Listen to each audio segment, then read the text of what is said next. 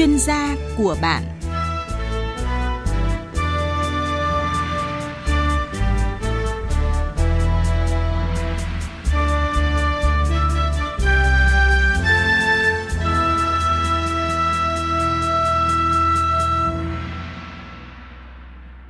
Xin kính chào quý vị và các bạn. Thưa quý vị và các bạn,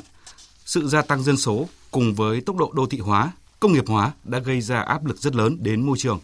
Nhiều khu đô thị được xây dựng cũng đồng nghĩa lượng chất thải, khí thải, nước thải và chất thải rắn thải ra môi trường ngày một nhiều hơn. Đáng lo ngại, các chất thải này không chỉ gây ô nhiễm mà còn làm suy thoái môi trường. Vậy công tác bảo vệ môi trường khu đô thị, khu dân cư hiện nay đang được thực hiện ra sao? Luật Bảo vệ môi trường năm 2020 và những văn bản pháp luật liên quan có quy định cụ thể như thế nào? Nội dung này được chúng tôi giải đáp và bàn luận trong chương trình chuyên gia của bạn hôm nay với sự phối hợp của Trung tâm Truyền thông Tài nguyên và Môi trường, Bộ Tài nguyên và Môi trường. Chương trình có sự tham gia của hai vị khách mời. Xin trân trọng giới thiệu ông Nguyễn Đức Tùng, Phó Viện trưởng Thường trực Viện Môi trường và Phát triển Bền vững. À, xin chào biên tập viên và xin kính chào quý vị thính giả Đài Tiếng Nói Việt Nam. Luật sư Nguyễn Ngọc Lan, Giám đốc Công ty Trách nhiệm hữu hạn Luật sư Ngọc Lan và Cộng sự. Luật sư Ngọc Lan cũng là cố vấn kỹ thuật dự án nâng cao nhận thức pháp luật và thúc đẩy trợ giúp pháp lý cho phụ nữ về luật bảo vệ môi trường tại quận Hoàng Mai, Hà Nội. Xin chào biên tập viên, xin kính chào quý vị thính giả Đài Tiếng Nói Việt Nam. Cảm ơn hai vị khách mời đã nhận lời tham gia chương trình. Thưa luật sư Ngọc Lan, luật bảo vệ môi trường năm 2020 và một số văn bản pháp luật khác quy định như thế nào về công tác bảo vệ môi trường ở các khu đô thị, khu dân cư? À, đối với à, vấn đề về à, quy định của pháp luật à, về à, luật bảo vệ môi trường năm 2020 cũng như là một số các cái văn bản khác thì có quy định khá là cụ thể liên quan tới công tác bảo vệ môi trường ở các khu đô thị và khu dân cư. quy định này thì được cụ thể ở tại khoản 1 điều 57 của luật bảo vệ môi trường năm 2020 à, theo tinh thần của à, khoản 1 điều 57 đó là khu bảo vệ à, môi trường khu đô thị khu dân cư tập trung thì phải thực hiện theo nguyên tắc là phát triển bền vững gắn với việc duy trì các yếu tố tự nhiên văn hóa lịch sử và phải bảo đảm một cái tỷ lệ đó là tỷ lệ không gian xanh à, yêu đảm bảo yêu cầu về mặt cảnh quan cũng như là vệ sinh môi trường theo các cái quy định của pháp luật đặt ra. À, ngoài ra nữa thì à, à, cũng à, có một số các cái văn bản à, quy phạm pháp luật khác cũng à, quy định khá là chi tiết liên quan tới công tác bảo vệ môi trường ở các khu đô thị, khu dân cư như là Nghị định số 08 năm 2022 của Chính phủ quy định chi tiết một số điều của luật bảo vệ môi trường hay là Nghị định số 45 năm 2022 quy định về xử phạt vi phạm hành chính trong lĩnh vực bảo vệ môi trường và đặc biệt ở cái Nghị định số 45 này là nghị định mà đưa ra các cái mức phạt rất là chi tiết và cụ thể đặc biệt là liên quan tới cái câu chuyện là công tác bảo vệ môi trường ở khu đô thị, khu dân cư. À, bên cạnh đó thì cũng có một số các cái thông tư nữa như là thông tư số 02 năm 2022 là thông tư quy định chi tiết thi hành một số điều của luật bảo vệ môi trường, cũng như là thông tư số 15 năm 2021 thì hướng dẫn về công trình hạ tầng kỹ thuật như à, để à, thu gom, thoát nước thải đô thị hoặc là khu dân cư tập trung. Thì à, tự chung là các cái văn bản quy phạm pháp luật này thì đã đặt ra những cái quy định cụ thể chi tiết về các cái yêu cầu cho câu chuyện là bảo vệ môi trường ở khu đô thị, khu dân cư, cũng như là các cái chế tài được đặt ra. Vâng ạ như luật sư Lan vừa thông tin thì ngoài luật bảo vệ môi trường năm 2020 thì cũng có rất nhiều văn bản pháp luật quy định về bảo vệ môi trường ở khu đô thị, khu dân cư. Thế nhưng thì thực tế ở những cái khu vực này thì cái tình trạng ô nhiễm môi trường vẫn là vấn đề nóng khiến người dân bức xúc. Vậy ông Nguyễn Đức Tùng, ông đánh giá như thế nào về thực trạng này? Vâng, thực tế tại nhiều khu đô thị, khu dân cư chúng ta vẫn thấy xảy ra tình trạng ô nhiễm môi trường và có những điểm được xem là nóng thì đó là có rất nhiều nguyên nhân thì ngay như từ xuất phát trong các quy định của luật của luật sư Lan vừa nêu thì chúng ta có thể thấy những lý do đó là đó là vì à, chưa đảm bảo được tỷ lệ không gian cây xanh, yêu cầu về cảnh quan về vệ sinh môi trường theo quy hoạch, rồi là mạng lưới cấp thoát nước công trình vệ sinh công cộng chưa đáp ứng được yêu cầu về bảo vệ môi trường và hệ thống thu gom xử lý chất thải, nước thải, chất thải rắn chưa đồng bộ, chưa phù hợp với quy hoạch đã được phê duyệt. Và ngoài ra trên thực tế chúng ta phải thấy rằng là có những lý do khác như đó là vẫn còn những bất cập khó khăn trong việc thực thi các văn bản đã hướng dẫn rồi là rác thải phát sinh rất nhiều uh, theo cái sự phát triển của xã hội. Và việc phân loại chất thải rắn sinh hoạt tại nguồn thì chưa được triển khai thường xuyên rộng rãi và không đồng bộ với hoạt động thu gom xử lý. Và một điều không thể không nhắc đến đó là ý thức nhận thức. Cũng còn nhiều vấn đề đáng phải nói của người dân. Tuy nhiên tôi cũng hy vọng rằng là trong các quy định liên quan của luật bảo vệ môi trường năm 2020 thì được các chuyên gia đánh giá rằng là sẽ làm thay đổi toàn diện phương thức quản lý chất thải rắn sinh hoạt và bảo vệ môi trường so với trước kia. Nhưng với quá trình này thì phải đòi hỏi có một lộ trình và chắc chắn không thể một ngày một ngày hai mà đạt được kỳ vọng như mong muốn. Dạ vâng. Và để làm rõ hơn về thực trạng ô nhiễm môi trường ở các cái khu đô thị, dân cư và trước khi tiếp tục trao đổi, mời quý vị thính giả và hai vị khách mời nghe một số ý kiến mà chúng tôi ghi nhận được cái nơi tôi sống ở dân cư thì theo như đúng ra là phải gõ cảng mọi người mới bê rác trong nhà ra để vứt nhưng mà người dân bây giờ cũng thiếu ý thức mọi người hay vứt rác ra trước. Hoặc là sau giờ gõ cảng đi thu gom hết rác rồi mới lại mang ra vứt. Tôi nghĩ là cái tình trạng đấy có khi phải xử phạt như nào chứ. Nếu mà để như thế này thì ô nhiễm môi trường. Theo tôi thấy là ý thức ờ, bảo vệ môi trường của người dân ở các khu dân cư là rất kém. Sử dụng các túi ni lông, các chai nhựa vứt bừa bãi và xả rác bừa bãi. Theo tôi cần phải tuyên truyền nâng cao ý thức của người dân uh, sử dụng những cái ờ, vật liệu mà thân thiện với môi trường để bảo vệ môi trường. Theo tôi thấy bây giờ là tình trạng ô nhiễm môi trường ở các khu dân cư thì đang rất là nặng nề, nhất là ở các thành phố lớn. Ý thức ờ, của người dân thì chưa cao, vẫn còn đổ nước thải ra những nơi công cộng rồi vứt rác thì bừa bãi không đúng nơi quy định không đúng giờ quy định bên cạnh đó thì là một số người là nuôi uh, súc vật uh, như là các cái con uh, mèo con chó thường xuyên là để ờ, cho đi uh, tiểu tiện rất là bừa bãi và không có ý thức để dọn dẹp. Chưa kể là có một số nơi là vẫn còn tình trạng đun nấu bằng những cái bếp mà nó ảnh hưởng ô nhiễm môi trường chung. Ở một số các thành phố lớn có những cái uh, con kênh hoặc các cái nhánh sông ô nhiễm môi trường rất là nặng mùi rất là nặng là do là nước nó không thoát đi được và người dân lại còn thường xuyên vứt thêm rác thải ra và đổ nước thải ra không có ý thức ờ, dọn dẹp và giữ gìn, càng ngày thì càng ô nhiễm nặng thêm Luật sư Ngọc Lan có bình luận gì sau những khi nghe những ý kiến của một số người dân vừa rồi? Vâng, sau khi mà lắng nghe những cái ý kiến, một số những ý kiến chia sẻ của người dân thì tôi cũng có một số những cái ờ, cảm nhận. Thứ nhất là đúng cái tình trạng của chúng ta đang nhìn thấy đó là tình trạng mà thói quen của ờ, chúng ta trong cái công ta trong cái việc đó là xả rác. Nhiều khi chúng ta chỉ là đi chợ thôi, chúng ta có thể đem một vài cái túi ni lông thôi, nhưng sau đó thì chúng ta đem về và chúng ta vứt và chúng ta quên mất rằng chúng ta cũng không nhớ được rằng đấy là cái cái cái chất thải đó thì để mà cái thời gian mà nó tiêu phân hủy thì nó rất là lâu và nó sẽ gây ra những cái những những những cái hệ lụy. Thì bên cạnh đó nữa thì cũng thấy rằng là à, bình thường chúng ta vì là sống ở trong các cái khu đô thị à, được gọi là à, khu dân cư đông đúc, nhà nối sát nhà. Vì vậy cho nên là nhiều lúc thì đặc biệt là các cái chất à, à, nước thải chúng ta thường vẫn có cái thói quen ví dụ như là đơn giản như rửa xe chẳng hạn thì những hoặc là chúng ta giặt Đấy. thì những cái chất thải đó nó sẽ nó hoàn toàn có thể là gì là chúng ta thường là đem ra phía trước nhà để chúng ta giặt thì nó sẽ dẫn tới câu chuyện là làm gây ô nhiễm cho cái khu vực đó. Và tôi nghĩ rằng đây cũng chính là những cái điểm mà chúng ta nhìn thấy trong cái thời gian vừa rồi. Và thậm chí đến bây giờ chúng ta cũng nhìn thấy rõ cho câu chuyện là tại sao mà ở ngay nội thành thôi nhưng tình trạng mà được uh, đặc biệt là cái tình trạng được gọi là ô nhiễm môi trường thì nó lại ngày càng gia tăng và nó lại có những cái xu thế là gia tăng nhiều hơn nữa. Vâng ạ. Vâng, như vậy là ý thức người dân và công tác quản lý bảo vệ môi trường ở khu đô thị, khu dân cư thì cũng còn nhiều vấn đề. Ông Nguyễn Đức Tùng, theo ông thì công tác bảo vệ ở các khu đô thị, khu dân cư hiện nay thì đang có những cái khó khăn gì? Vâng. Thứ nhất là ừ, như vậy các cái khó khăn hiện nay trong công tác bảo vệ môi trường các khu đô thị, khu dân cư thì chúng ta cũng thấy rõ rằng là ở những khu ờ, đô thị, khu dân cư mà phân khúc uh, gọi thương mại cao cấp ấy, thì nó sẽ ít xảy ra vấn đề hơn các cái khu vực uh, gọi trung cấp hoặc là nhà ở xã hội thì cái một nguyên nhân mà đã nêu rồi đó chính là cái cơ sở hạ tầng mà gọi là chủ đầu tư xây dựng các khu đô thị và khu dân cư này là chưa đáp ứng, chưa đảm bảo được quy hoạch. Và một khó khăn khác ở trong công tác bộ trường các khu đô thị, khu dân cư hiện nay thì vẫn là vẫn có những vấn đề bất cập trong việc thực thi các văn bản hướng dẫn. Đấy là cái điều mà tôi cũng luôn nhấn mạnh. Và một việc nữa chính là cái mật độ dân cư quá cao dẫn tới lượng chất thải như nước thải chất thải rắn phát sinh quá lớn hàng ngày trong khi hệ thống thu gom xử lý nước thải chất thải rắn chưa đồng bộ và quy mô xử lý thì chưa đáp ứng được. Và một cái điều nữa chính là ý thức nhận thức còn kém của một số bộ phận người dân. Và một cái việc nữa chính là thiếu kinh phí cho công tác bảo vệ môi trường tại các khu đô thị, các khu dân cư hiện nay.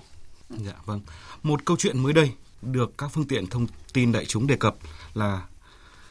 cư dân tại tòa B của trung cư Oscar Complex, phường Hoàng Liệt, Hoàng Mai phải sống trong cảnh rác thải ngập ngụa chất thành đống ở sảnh tòa nhà bốc mùi hôi thối. Lãnh đạo Ủy ban nhân phường Hoàng Liệt cho biết là phường đã nắm bắt thông tin. Tuy nhiên, trách nhiệm thu gom rác thải thuộc về chủ đầu tư. Thưa luật sư Ngọc Lan, theo các văn bản pháp luật thì trách nhiệm bảo vệ môi trường, khu đô thị dân cư thuộc về cơ quan nào và có trách nhiệm như thế nào? À, vâng, đúng là cũng xin chia sẻ với cái câu chuyện à, ở quận Hoàng Mai cái câu chuyện mà ở chung cư Osaka Complex nó cũng là một câu chuyện mà tôi nghĩ rằng là à, cũng đáng để chúng ta phải bàn luận nhiều hơn nữa. À, và nếu như chúng ta cùng quay trở lại như là ở à, À, khoản 1 điều 57 luật bảo vệ môi trường năm 2020 ấy, thì cũng có quy định cụ thể liên quan tới câu chuyện đó là chủ dự án đầu tư khu đô thị à, khu dân cư tập trung thì phải thực hiện yêu cầu về bảo vệ môi trường à, được à, quy định tại à, cái điều 57 đó. Và ở điều 57 thì yêu cầu rất là nhiều có rất là nhiều những cái yêu cầu được đặt ra để đảm bảo cho câu chuyện là phải à, phải phải bảo vệ được cái môi trường ở đó. À, thế tuy nhiên và cũng như vậy thì chúng ta nhìn thấy là cái trách nhiệm lớn đầu tiên nó nằm thuộc về đấy là do chủ đầu tư đặc biệt liên quan ở cái khu đô thị mà chúng ta đang nói là ở cái chung cư này chẳng hạn thì à, cái trách nhiệm đầu tiên thuộc về đó là chủ đầu tư. Bên cạnh đó thì chúng ta cũng thấy rằng là cơ quan chính quyền địa phương là cơ quan quản lý về mặt hành chính hành chính đối với cả cái chủ đầu tư này đóng ở trên địa bàn cho nên là cũng sẽ phải có cái trách nhiệm phối hợp để mà đảm bảo được cái quyền đảm bảo được cái cái cái uh, cái quyền lợi của người dân đặc biệt ở đây đấy là quyền được hưởng trong một cái bầu không khí trong sạch. À, một cái thứ ba nữa là chúng ta cũng nhìn thấy là ngoài ra thì cũng có rất là nhiều các cơ quan khác, các cơ quan liên quan khác mà cần phải vào cuộc cũng cùng cùng song hành, không chỉ là ở ủy ban dân xã phường mà còn là kể cả bên ủy ban dân cấp quận huyện cũng phải có cái trách nhiệm vào đây. Và nếu như cái câu chuyện này mà không không giải quyết nhanh, như cái tình trạng của cái chung cư Osaka Complex, thì tôi nghĩ rằng chỉ trong một thời gian ngắn nữa thôi, thì cả chung cư sẽ không thể nào, mọi người sẽ không thể sinh sống được bởi vì cái tình trạng hiện tại bây giờ như là tôi được biết đó là rác đã ngập toàn bộ cái tầng 1 rồi. Và như thế à, cũng sẽ ảnh hưởng rất là nhiều. Vâng, và đó cũng là cái điều mà chúng ta cũng thấy băn khoăn, đó là vì cái trách nhiệm chính nó lại liên quan đến chủ đầu tư. À, cái người mà đã đã đã uh, uh, xây dựng ra cái cái cái cái khu đô thị đó vâng luật bảo vệ môi trường thì có quy định các khu đô thị dân cư phải có thiết bị phương tiện địa điểm để phân loại tại nguồn thu gom tập trung chất thải rắn sinh hoạt phù hợp với khối lượng chủng loại chất thải và đủ khả năng tiếp nhận chất thải đã được phân loại tại nguồn từ các hộ gia đình trong khu dân cư. Thưa Nguyễn Đức Tùng, từ thực tế quan sát, ông thấy cái điều này đã được thực hiện ra sao tại các khu dân cư? Vâng, đúng như vậy, tức là trong điều 57 luật bảo vệ môi trường các khu đô thị khu dân cư thì các yếu tố đã được quy định hết sức cụ thể và cũng rất rõ ràng rồi. Tuy nhiên trong thực tế thì chúng ta thấy rằng là rất nhiều khu dân cư là chưa đảm bảo được các yếu tố mà luật đã quy định. Và thực tế thì cũng cho thấy rõ là sự khác biệt. Những yếu tố này ở những khu đô thị như tôi đã nói đó là phân khúc nhà thương mại cao cấp thì nó sẽ tốt hơn và những khu đô thị phân khúc trung cấp hay nhà xã hội thì nó sẽ kém hơn. Và như vậy thì ờ, đã xảy ra cái hiện tượng như ờ, luật sư Lan vừa nêu ở cái khu chung cư Osaka Complex hoặc là ngay như tôi hay đi làm qua cái chỗ cái khu gọi là bán đảo Linh Đàm mà có các cái tòa nhà HH của Mường Thanh ấy, thì cũng xảy ra những tình trạng tương tự không khác gì đâu ạ. Thế thì tôi quay lại câu chuyện là ở các khu ờ, chung cư mà phân khúc ờ, cao cấp ấy, thì thông thường là họ cũng có những cái tôi tìm hiểu tức là họ sẽ hướng dẫn cư dân sinh sống trong đó là cái cách thức phân loại rác. Ít nhất là cũng được hai loại rồi vô cơ và hữu cơ. Và trong mỗi tầng thì họ cũng có cơ sở hạ tầng để cho người dân thải bỏ rác đúng theo cái quy định như vậy. Thế còn ở các cái khu đô thị khác như thể là uh, gọi uh, chỗ HH bán đảo Linh Đàm hoặc là Osaka Complex tôi cũng tìm hiểu thì mỗi một tầng thì chỉ có một cái cửa vứt rác thôi và chỉ vứt chung vào một túi và họ cũng không có cái hướng dẫn phân loại gì. Chỉ có duy nhất tức là rác thải công cành à, hoặc là cái chất thải xây dựng thì không được thải bỏ chung. Và à, gọi là họ cũng không tức là riêng phí dịch vụ thì cũng thu theo cái kiểu là mỗi một hộ gia đình là ví dụ như tôi đơn cử ở chỗ ờ, uh, HH Linh Đàm 160.000 đồng cho một hộ nhưng mà ở các cái khu vực đô thị uh, cao cấp thì như vậy họ sẽ thu theo diện tích uh, mét vuông của nhà ở. Thì như vậy rõ ràng có một cái sự khác nhau thế còn ngoài ra một số các yếu tố khác, chúng ta cũng thấy rằng đó là cái sự phối hợp giữa ban quản lý tòa nhà với cư dân cũng chưa tốt và cái sự xung đột lợi ích ở đây là có xảy ra vì vậy, cho nên cộng thêm với ý thức của người dân nữa, thì như vậy là có những hiện tượng nóng và những cái bức xúc mà trong cái ờ, thực tế chúng ta đã thấy tại các khu chung cư và khu dân cư. Dạ vâng. Với những khu đô thị dân cư vi phạm quy định về bảo vệ môi trường, thì chế tài xử phạt được quy định như thế nào, thưa luật sư Ngọc Lạc? À, vâng ạ, liên quan tới cái chế tài xử phạt à, khi mà vi phạm các cái quy định về bảo vệ môi trường thì à, được quy định cụ thể tại điều 25 Nghị định số 45 năm 2022 là nghị định quy định về xử phạt vi phạm hành chính trong lĩnh vực bảo vệ môi trường thì tại ở tại ờ, khoản ờ, từ khoản 1 cho tới khoản 6 đó thì đã quy định khá là chi tiết trong đó thì ờ, từ cái việc là nếu như mà không niêm yết các cái quy định về giữ gìn vệ sinh môi trường ở nơi công cộng thôi thì đã bị là phạt cảnh cáo rồi. Thế ngoài ra nữa thì không chỉ dừng lại phạt cảnh cáo mà còn có những hình phạt bằng tiền. Thế hình phạt bằng tiền thì nó sẽ được dao động, nó có thể à, thấp nhất là từ là 100.000 đồng hoặc là nó có thể lên tới 2 triệu đồng. Đặc biệt là sẽ lên tới 2 triệu đồng đối với hành vi là vứt hoặc là thải hoặc là bỏ rác thải trên vỉa hè, lòng đường hoặc là vào hệ thống thoát nước ở khu đô thị vân vân. Đó. Ngoài ra nữa thì còn đối với cả à, chủ đầu tư à, khi mà chủ đầu tư mà không đảm bảo được các cái quy định liên quan tới bảo vệ à, môi trường ở tại cái khu chung cư đó thì sẽ bị phạt tiền từ 200 triệu cho tới 250 triệu đồng. À, cái đây đây cũng là những cái mức phạt mà tôi nghĩ là về bước đầu là để mang tính chất hiện hữu à, rõ ràng cho câu chuyện là nếu như mà chúng ta không tuân thủ quy định pháp luật về bảo vệ môi trường nơi chúng ta đang sinh sống thì chắc chắn là chế tài về mặt tài chính sẽ được áp dụng. Vâng. Hiện nay thì do lượng rác thải nói chung và chất thải rắn đô thị ngày càng tăng, gây áp lực lớn trong việc thực hiện chính sách bảo vệ môi trường. Điều này đòi hỏi sự vào cuộc của các ngành các cấp, sự thay đổi nhận thức của mỗi người dân trong việc thu gom và xử lý chất thải. Tiếp tục chương trình, mời quý vị thính giả và hai vị khách mời nghe phản ánh sau. Lượng rác thải tại Việt Nam là khoảng 50.000 tấn mỗi ngày, trong đó tại các đô thị rác thải sinh hoạt chiếm tới hơn 90%. Riêng tại Hà Nội và Thành phố Hồ Chí Minh, Trung bình, mỗi ngày thải ra khoảng 8.000 đến 9.000 tấn rác, trong đó hơn 80% được xử lý chủ yếu bằng công nghệ chôn lấp. Phần lớn các loại rác thải không được phân loại tại nguồn, gây khó khăn cho công tác thu gom, vận chuyển, xử lý, nguy cơ gây ô nhiễm môi trường. Để khắc phục, Luật Bảo vệ môi trường năm 2020 có quy định tính phí rác thải sinh hoạt theo khối lượng. Theo đó, từ năm 2025, người dân sẽ không đóng phí thu gom xử lý rác thải sinh hoạt theo bình quân từng hộ như hiện nay mà đóng theo khối lượng. Tuy vậy, vẫn còn nhiều ý kiến xung quanh quy định này. Cái mức thu nó vừa, dân có thể chấp nhận được. Còn bây giờ cân nặng nhẹ này, không thể nào kiểm soát được. Không khả thi được. Vì đa số là hộ gia đình. Sao biết nhà nào nhiều nhà nào ít? Làm như thế thì mới có thể triển khai các cái hệ thống phân loại khác ngay tại gia đình được. Vận chuyển khâu xử lý sẽ dễ dàng hơn. Tiến sĩ Nguyễn Trung Việt, nguyên trưởng phòng quản lý chất thải rắn Sở Tài nguyên và Môi trường Thành phố Hồ Chí Minh cho biết, thu phí rác thải sinh hoạt theo khối lượng là giải pháp hiện được nhiều quốc gia áp dụng và cho hiệu quả tích cực. Tuy nhiên, để áp dụng ở nước ta vẫn còn nhiều khó khăn do phải có các điều kiện cần và đủ về hạ tầng kỹ thuật và hạ tầng xã hội. Tiến sĩ Nguyễn Trung Việt cho rằng, nhà nước cần đi đầu trong việc đầu tư hạ tầng kỹ thuật, đồng thời cần có những văn bản hướng dẫn chi tiết về các mức chế tài cũng như công tác giám sát thi hành. Cân rác có nghĩa là không phải người ta đem cân đi người ta cân, tức là người ta sẽ làm cái thực hiện cái bán cái túi theo từng khối lượng nhưng mà nếu mà rác sinh hoạt ấy trong ấy có hai cái một giám sát và thứ hai đó là xử phạt tức là mình có hệ thống camera giám sát hay là ý thức của người dân đủ để mà ai mà đem vứt chất thải rắn bậy bạ ra ngoài đường thì người ta tố cáo theo quy định của Luật Bảo vệ môi trường sửa đổi năm 2020, người gây ô nhiễm thì phải trả tiền để xử lý ô nhiễm. Người gây ô nhiễm nhiều thì phải trả tiền nhiều.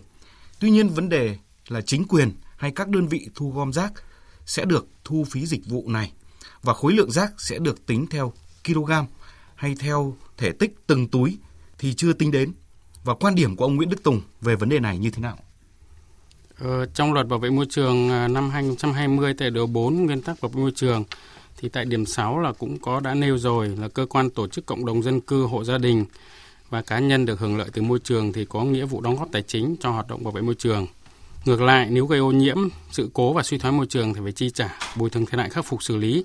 và chịu trách nhiệm khác theo quy định pháp luật. Cái điều này thì cũng rất là tiên tiến văn minh như các quốc gia khác thôi.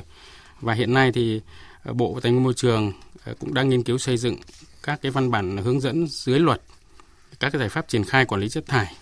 ờ, thuận thuận tiện và có tính khả thi nhất mà trong đó là có cái việc quản lý chất thải rắn sinh hoạt trong đó từ việc phân loại thu gom cho đến việc vận chuyển và xử lý thì cái việc này thì chúng ta sẽ phải đợi thôi thế còn cái cách thức mà gọi là trả tiền theo cái uh, gọi là tính theo kg hay uh, theo thể tích từng túi thì tôi thấy rằng cái này thì cũng là ờ, uh, bắt uh, gọi là gì chúng ta học tập ở những quốc gia tiên tiến thôi.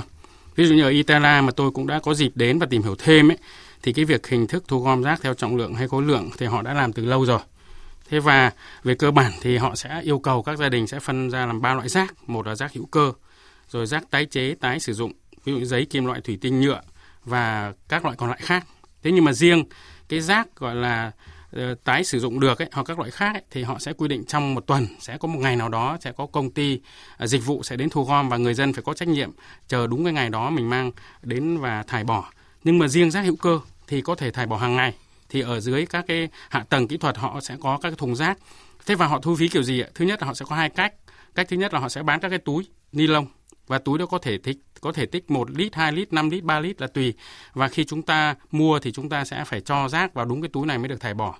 Và khi nào hết thì chúng ta lại phải mua túi, chứ nếu túi khác thì sẽ bị phạt. Ngoài ra, một số thành phố hiện đại đã văn minh hơn thì họ sẽ có cái thẻ từ để có thể quẹt vào cái thùng rác thì thùng rác mới mở ra. Và như vậy mỗi một lần xả rác thì chúng ta phải mất 0,2 ơ. Thế cho nên khi mà chúng ta dơ thẻ mà hết tiền thì không mở được thì chúng ta phải ờ, ra dịch vụ công cộng để chúng ta nạp tiền thêm. Thế thành thử ra cho tôi cho rằng là cái việc này là chúng ta cũng phải học tập những cái quốc gia tiên tiến như vậy. Dạ vâng.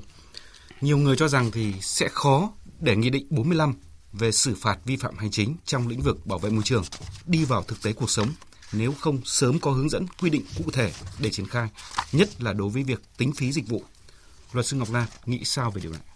Vâng, à, cũng giống như là ông Tùng chia sẻ thì đúng là cái câu chuyện mà à, vẫn còn băn khoăn đến bây giờ và vẫn còn nhiều vấn đề cần phải à, thảo luận đó chính là cái việc tính phí dịch vụ. Thế thì ở nghị định 45 thì quy quy định khá là chi tiết liên quan tới các cái hình phạt và các cái mức rồi. Thế thì đúng như à, tôi cũng chia sẻ là tuy nhiên mà đến bây giờ thì vẫn còn rất là băn khoăn, đặc biệt băn khoăn lên việc là tính phí như thế nào cho nó hợp lý, thể tích ra làm sao và quay trở lại nữa là để làm được như vậy để có thể đảm bảo được uh, trong việc là uh, áp dụng cái nghị định 45 thì chắc chắn là ừ, người dân hoặc là chúng ta sẽ phải hoặc là các cơ quan sẽ phải có những cái hướng dẫn cụ thể cho cái công tác với việc là để đảm bảo thứ nhất là phân loại rác nó đúng đã. Thứ nhất là phải phân loại rác đúng. Rồi thứ hai đấy là gì? Là tôi thấy cái chia sẻ cái, bài kinh nghiệm mà ờ, mà ông Tùng chia sẻ cũng rất là hay trong việc đó là mình có thể có được một những cái những cái dụng cụ riêng để mà phân định riêng cái lượng rác và để mà đảm bảo là đúng là đảm bảo là nhà nào xả rác nhiều thì có lẽ rằng là sẽ phải nên chịu nên phải đóng cái mức phí nó cao hơn cái điều đấy nó sẽ tạo ra cái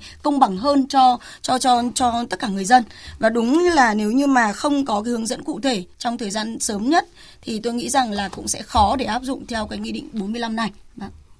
Chương trình thì cũng nhận được điện thoại của thính giả gọi điện đến chương trình phản ánh.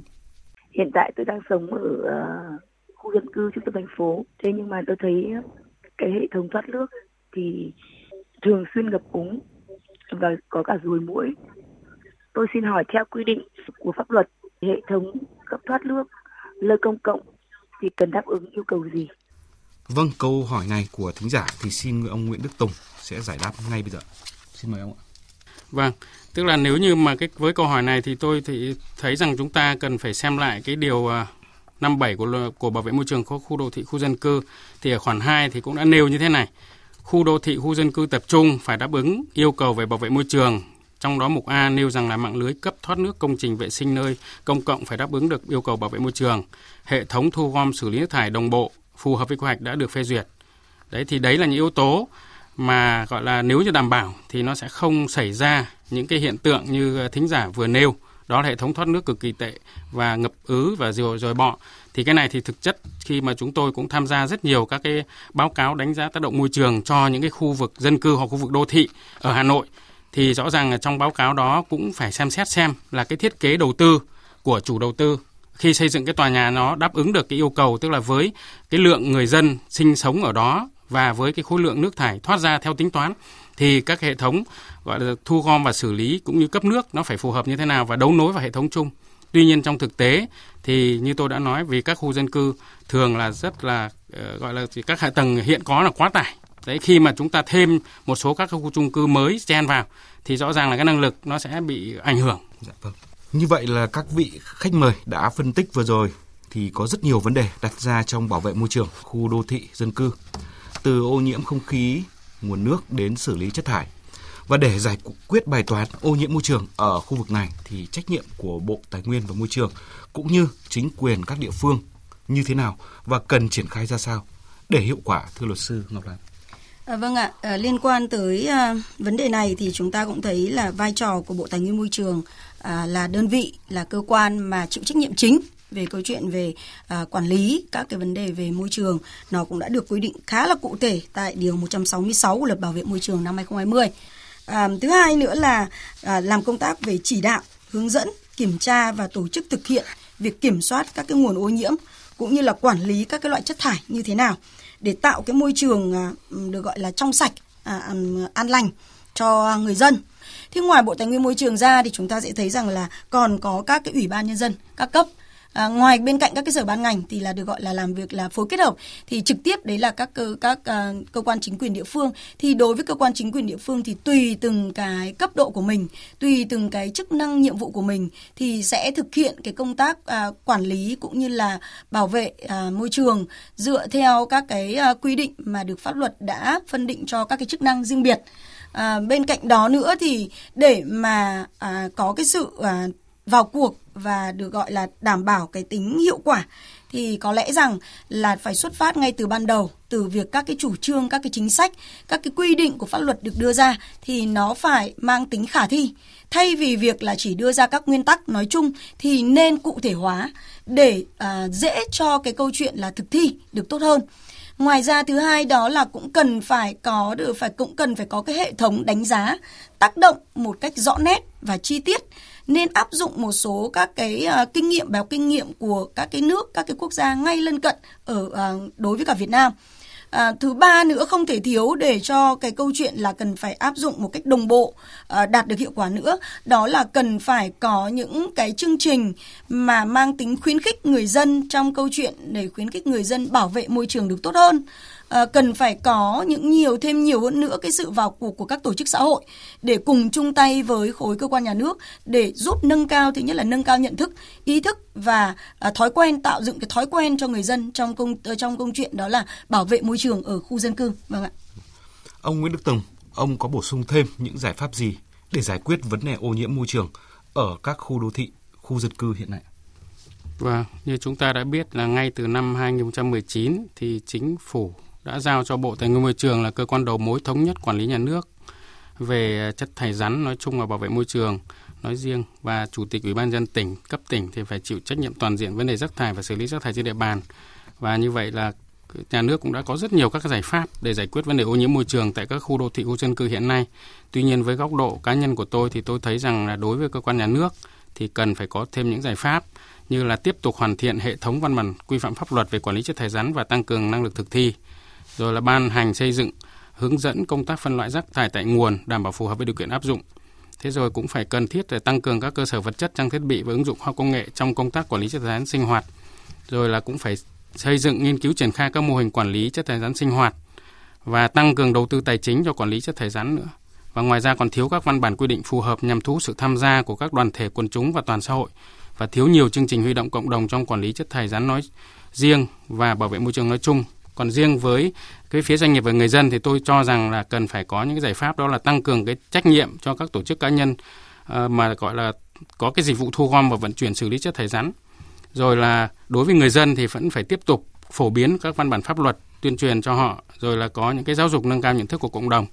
và để giải bảo vệ môi trường hay giải quyết vấn đề ô nhiễm môi trường tại các khu đô thị, khu dân cư thì trong thực tế không chỉ phụ thuộc vào các cơ quan quản lý và các doanh nghiệp mà còn có